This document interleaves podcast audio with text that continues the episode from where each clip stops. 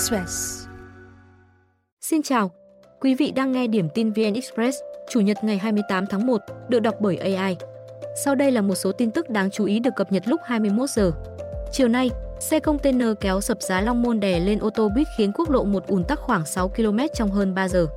Sự cố khiến xe buýt bị vỡ kính chắn gió, hư hỏng phần đầu, song may mắn hơn 10 khách trên xe không bị thương. Hàng nghìn ô tô, xe máy nối đuôi kéo dài từ giao lộ đường số 1, phường Bình Hưng Hòa, quận Bình Tân đến cầu vượt Quang Trung. Cảnh sát sau đó đến ghi nhận hiện trường, phân luồng giao thông.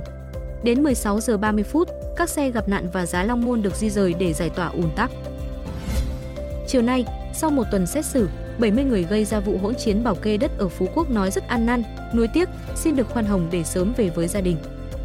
Là người duy nhất bị Viện Kiểm sát đề nghị mức án tử hình về tội giết người và tàng trữ, vận chuyển, mua bán, sử dụng trái phép vũ khí quân dụng. Đoàn Thiên Long, 23 tuổi, người trực tiếp bắn chết hai người bày tỏ ăn năn, xin lỗi gia đình bị hại. Đoàn Thiên Long là một trong những giang hồ được Nguyễn Văn Thái, tức Thái Bus, tham gia hợp đồng bảo kê 4 tỷ đồng để người đang tranh chấp khu đất 2,2 hecta đến đo đạc. Cả nhóm gồm Long, Thái, Phạm Anh Hiếu, Bùi Đức Ngọc, Nguyễn Quốc Vinh, Võ Văn Lương, Nguyễn Văn Quá và nhiều người khác họp bàn tại nhà đại ca Bùi Minh Trung, tức Trung Cà Mau. Trưa ngày 27 tháng 10 năm 2022, hơn 50 giang hồ đi 12 ô tô, mang theo mã tấu, 3 khẩu súng. Đến thửa đất tranh chấp thực hiện theo kế hoạch thì xảy ra đụng độ băng nông trường và khúc văn đoài. Đoàn Thiên Long đã dùng súng hoa cải bắn vào nhóm đối thủ khiến hai người chết, nhiều người bị thương. Viện Kiểm sát cáo buộc Thái Bớt, Long, Ngọc, Hiếu có vai trò chủ mưu, cầm đầu, đề nghị hội đồng xét xử tuyên phạt mức án trung thân. Tòa nghị án kéo dài sẽ đưa ra phán quyết vào ngày 31 tháng 1. Indonesia dừng chân ở ASEAN Cup 2023 sau trận thua Australia với tỷ số 0-4 tại vòng 1/8. Đây là lần đầu Indonesia chơi một trận vòng loại trực tiếp của ASEAN Cup. Indonesia đang đứng vị trí 146 FIFA, kém Australia 21 bậc. Hai đội đã gặp nhau 18 trận, Indonesia thắng 1, hòa 3 và thua 14. Chiến thắng duy nhất của đại diện Đông Nam Á diễn ra ở vòng loại World Cup năm 1981 với tỷ số 1-0. Indonesia vượt qua vòng bảng sau khi đứng thứ 3 bảng D với 3 điểm trên Việt Nam và dưới Iraq, Nhật Bản. Còn Australia đứng đầu bảng B với 7 điểm nhờ trận thắng Ấn Độ, Syria và hòa Uzbekistan. Hai nhà hoạt động hất súp lên tranh Mona Lisa tại bảo tàng Louvre ở Pháp, hô lớn khẩu hiệu kêu gọi một hệ thống thực phẩm bền vững. Sự việc xảy ra vào ngày 28 tháng 1. Hai nhà hoạt động này hô lớn, điều gì quan trọng nhất? Nghệ thuật hay quyền được hưởng thực phẩm lành mạnh và bền vững? Hệ thống nông nghiệp của chúng ta đang suy yếu, nông dân đang chết dần khi làm việc. Nhân viên bảo tàng Louvre nhanh chóng cầm các tấm đen che chắn quanh khu vực và đề nghị khách tham quan rời khỏi phòng. Tranh Mona Lisa được đặt trong khung kính bảo vệ, do đó tác phẩm không bị ảnh hưởng. Sự việc diễn ra trong bối cảnh nông dân Pháp đã biểu tình nhiều ngày trên khắp quốc gia này để phản đối tình trạng thu nhập thấp và nhiều vấn đề khác như thực phẩm nhập khẩu giá rẻ. Họ lai may kéo phong tỏa các tuyến đường, cản trở giao thông. Chính phủ Pháp ngày 26 tháng 1 đã công bố hàng loạt đề xuất, nhưng các nông dân cho rằng chưa thể giải quyết yêu cầu của họ. Một số nông dân còn dọa sẽ tập trung về Paris, phong tỏa những tuyến đường chính kết nối với thủ đô từ ngày 29 tháng 1. Sau đây là một số tin tức đáng chú ý được cập nhật lúc 17 giờ. Luật đất đai 2024 giúp Việt kiều mua nhà trong nước thuận lợi hơn, tránh việc phải nhờ người thân đứng tên hộ. Luật đất đai sửa đổi có nhiều điểm mới, tập trung vào 5 nhóm vấn đề. Trong đó, có nhóm các quy định nhằm bảo vệ tốt hơn quyền và lợi ích hợp pháp của người sử dụng đất, như mở rộng quyền sử dụng đất với công dân Việt Nam, kể cả định cư sinh sống ở nước ngoài. Người gốc Việt định cư ở nước ngoài được phép nhập cảnh vào Việt Nam được mua, thuê nhà ở gắn liền với quyền sử dụng đất ở nhận quyền sử dụng đất ở trong dự án phát triển nhà ở, nhận thừa kế quyền sử dụng đất ở và các loại đất khác trong cùng thửa đất có nhà. Theo pháp luật hiện hành, Việt kiều được phép mua nhà tại Việt Nam. Tuy nhiên, các thủ tục, giấy tờ để chứng minh nguồn gốc Việt Nam phức tạp đã khiến Việt kiều nản lòng. Vì vậy, nhiều Việt kiều đã lựa chọn giải pháp nhờ người thân đứng tên khi mua bất động sản trong nước, dẫn đến tranh chấp, kiện tụng với một số trường hợp khi trong gia đình có vấn đề hoặc biến cố xảy ra. Một số đơn vị phân tích đánh giá quy định mới có thể thu hút thêm nguồn kiều hối chảy vào bất động sản Việt Nam trong bối cảnh thị trường vẫn còn nhiều khó khăn. Miền Bắc sẽ mưa lạnh dịp Tết Giáp Thìn. Từ ngày 27 đến ngày 28 tháng Chạp, không khí lạnh sẽ tràn về, mùng 1 Tết thêm đợt tăng cường khiến trời mưa lạnh, vùng đồng bằng dao động trong khoảng từ 14 đến 23 độ C. Dù chịu ảnh hưởng của không khí lạnh, nhưng ít khả năng mạnh như đợt đang diễn ra nên không gây mưa đá, rông lốc như Tết năm 2020. Không khí lạnh lệch đông mang hơi ẩm từ biển vào nên gây mưa nhỏ, mưa phùn về đêm và sáng. Các tỉnh Trung Bộ do ảnh hưởng của không khí lạnh nên lạnh tới 29 tháng Chạp, trời mưa. Đến ngày cuối năm và đêm giao thừa, mưa giảm, nhiệt độ tăng, sang ngày mùng 2 tháng 3 Tết trời có thể hứng nắng. Các tỉnh Trung Bộ do ảnh hưởng của không khí lạnh nên lạnh tới 29 tháng Chạp, trời mưa. Đến ngày cuối năm và đêm giao thừa, mưa giảm, nhiệt độ tăng, sang ngày mùng 2 tháng 3 Tết trời có thể hứng nắng. Nam Bộ và Tây Nguyên dự báo trời nắng, Đông Nam Bộ có nắng nóng cục bộ, cao nhất ngày từ 35 độ C trở lên.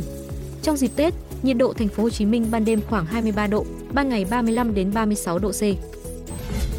Lo dự án đường dây 500 khu vực mạch 3 kéo dài, khó vận hành trong tháng 6, Thủ tướng yêu cầu chủ đầu tư đổi mới cách làm, huy động tổng lực để hoàn thành dự án. Yêu cầu được Thủ tướng Phạm Minh Chính đưa ra trong hội nghị trực tuyến với 9 địa phương thúc đẩy tiến độ dự án đường dây 500 khu vực, mạch 3 đoạn Quảng Trạch, phố nối. Dự án đường dài hơn 500 km với tổng vốn đầu tư khoảng 23.000 tỷ đồng.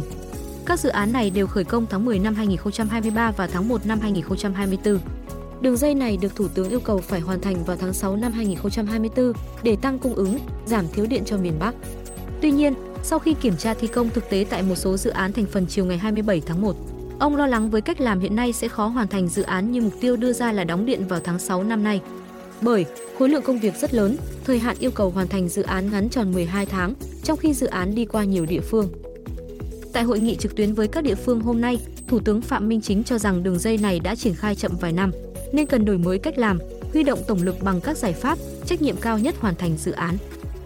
Chẳng hạn, các công việc như giải phóng mặt bằng, đào móng, xây dựng hố móng có thể huy động lực lượng địa phương, tạo việc làm tại chỗ và giảm chi phí.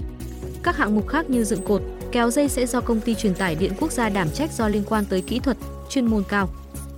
Thủ tướng yêu cầu Chủ tịch Công ty Truyền tải Điện Quốc gia phải nêu rõ từng địa phương đang gặp khó ở đâu, số vị trí móng cột đã bàn giao được bao nhiêu, những vị trí nào còn vướng. Khâu giải phóng mặt bằng gặp những bất cập gì, việc phối hợp và huy động nguồn lực từ địa phương ra sao để đảm bảo hiệu quả dự án này. Khối lượng công việc còn lại nhiều, Công ty truyền tải điện quốc gia kiến nghị Thủ tướng cho phép Ủy ban nhân dân các tỉnh chấp thuận chủ trương chuyển đổi mục đích sử dụng diện tích rừng thuộc phạm vi móng cột. Chủ đầu tư cũng đề nghị chính phủ giao Ủy ban nhân dân các tỉnh quyết định chủ trương về tác động vào rừng để làm đường và các công trình tạm phục vụ thi công mà không chờ sửa đổi, bổ sung nghị định 156. Khoảng 9 giờ sáng nay, một vụ cháy xuất hiện tại căn nhà 6 tầng ở quận Tân Phú, thành phố Hồ Chí Minh. Đám cháy phát ra từ tầng 2 căn nhà rộng khoảng 100 m2 là xưởng may trên đường Độc Lập, phường Tân Quý. Nhiều người đang làm việc bên trong hô hoán nhau dập lửa nhưng bất thành, tháo chạy ra ngoài. Một số người ở các lầu trên mắc kẹt đã chạy ra lan can để tránh khói. Nhiều xe chữa cháy cùng hơn 30 chiến sĩ đến hiện trường sau khi xảy ra sự cố chừng 10 phút. Lính cứu hỏa dương thang cao gần 20 mét đưa ba người đứng ở lan can xuống đất và dập lửa đang cháy lan tại các tầng. Khoảng 30 phút, lửa được dập tắt, hỏa hoạn không gây thương vong, song đã thiêu dụi nhiều tài sản, hàng hóa. Tượng rồng cao 20 mét, dài khoảng 50 mét quấn quanh nhà thủy tạ ở Hồ Thủy Tiên, thành phố Huế sẽ bị đập bỏ nhằm chỉnh trang công viên này sau nhiều năm bỏ hoang. Tượng rồng tại đây được xem là một kiệt tác, khó có công trình thứ hai như vậy ở Việt Nam.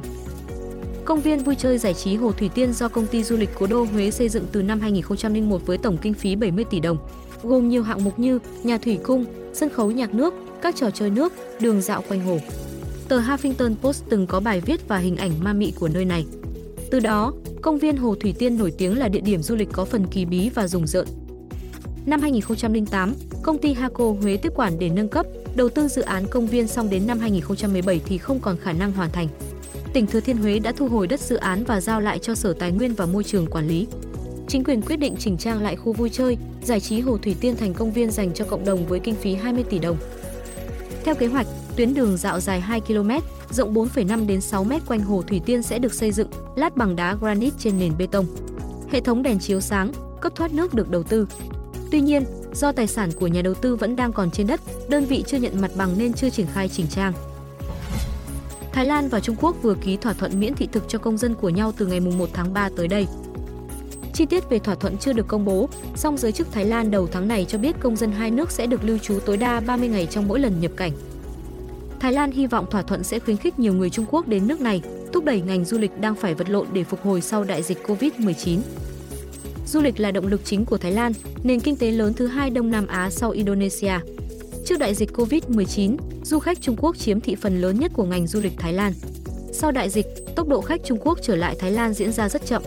Số liệu cho thấy du khách Trung Quốc đến Thái Lan năm 2023 là 3,5 triệu, giảm mạnh so với mức 11 triệu năm 2019.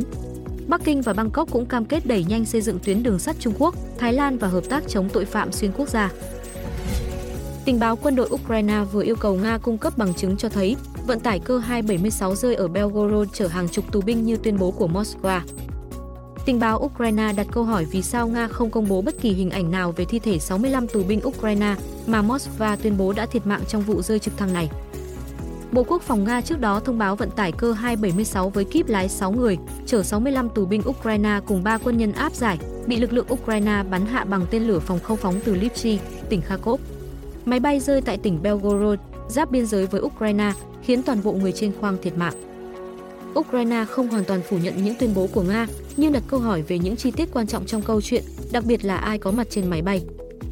Các nguồn tin lực lượng vũ trang Ukraine cho hay, vận tải cơ này rơi khi chở tên lửa cho hệ thống phòng không S-300 mà Nga sử dụng để tấn công Kharkov và các khu vực biên giới khác của Ukraine. Tuy nhiên, Kiev cũng chưa công bố bằng chứng cho cáo buộc này. Ủy ban điều tra Nga đã công bố 3 video về vụ máy bay rơi.